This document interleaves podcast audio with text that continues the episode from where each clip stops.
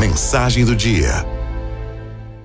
Quando eu era pequena, eu não entendia o choro solto da minha mãe quando ela assistia um filme, ouvia uma música, até lia um livro. O que eu não sabia é que minha mãe não chorava pelas coisas que ela via ou que ela ouvia. Ela chorava pela eternidade que tinha ali dentro dela e que eu, na minha meninice, eu era incapaz de compreender.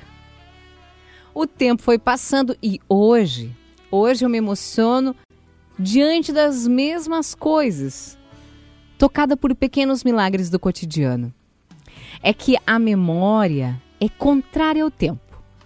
Enquanto o tempo leva a vida embora como o vento, a memória traz de volta o que realmente importa, eternizando momentos. As crianças têm o tempo a seu favor e a memória ainda é muito recente. Para as crianças, um filme é só um filme.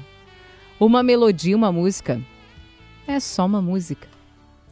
Ignoram o quanto a infância é impregnada de, de eternidade.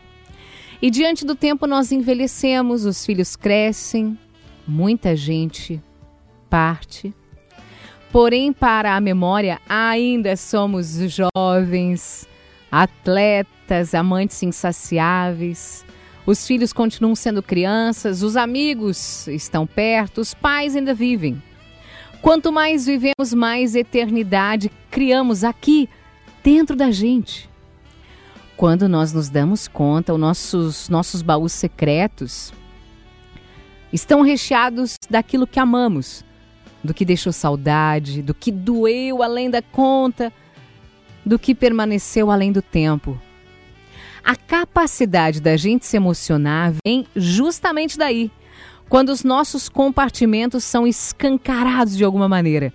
Um dia você liga o rádio, rádio aí do carro, e toca uma música qualquer, ninguém nota, mas aquela música, aquela música já fez parte de você. Ela foi o fundo musical de um grande amor, ou ela foi a trilha sonora de uma fossa, de uma festa. E mesmo que tenham se passado anos, a sua memória afetiva ela não obedece a calendários, não caminha com as estações. Alguma parte de você volta lá naquele tempo e lembra daquele instante, aquele momento, aquela pessoa, aquela época. Amigos verdadeiros têm a capacidade de se eternizar dentro da gente. É muito comum ver amigos da juventude se reencontrando de, depois de anos, já adultos, alguns até idosos. E o que acontece? Eles voltam a se comportar como adolescentes bobos e imaturos. Encontros de turma de colégio são especiais por isso. Resgatam as pessoas que fomos, os garotos cheios de alegria, engraçadinho, capazes de atitudes infantis, até debilóides, como éramos há 20 ou 30 anos atrás. Descobrimos que o tempo não passa para a memória ela eterniza amigos, brincadeiras, apelidos. Mesmo que por fora estejam cheios de cabelos brancos, de rugas, de dores nas juntas. A memória não permite que sejamos adultos perto dos pais. Nem eles percebem que crescemos. Nós seremos sempre as crianças, e aí não se importa mais se tem 30, 40 ou 50 anos. Para os pais, a lembrança da casa cheia, das brigas entre os irmãos, das histórias contadas ao cair da noite, ainda são recentes. Por quê? Porque a memória amou e aquilo se eternizou.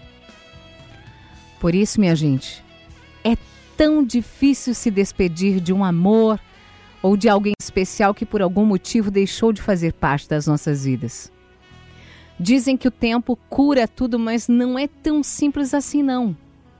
Ele acalma os sentidos, ele apara as arestas. Ele coloca um band-aid na dor, mas aquilo que amamos tem vocação para emergir das profundezas, romper os cadeados e assombrar de vez em quando. Nós somos a soma dos nossos afetos e aquilo que nós amamos pode ser facilmente reativado por novos gatilhos.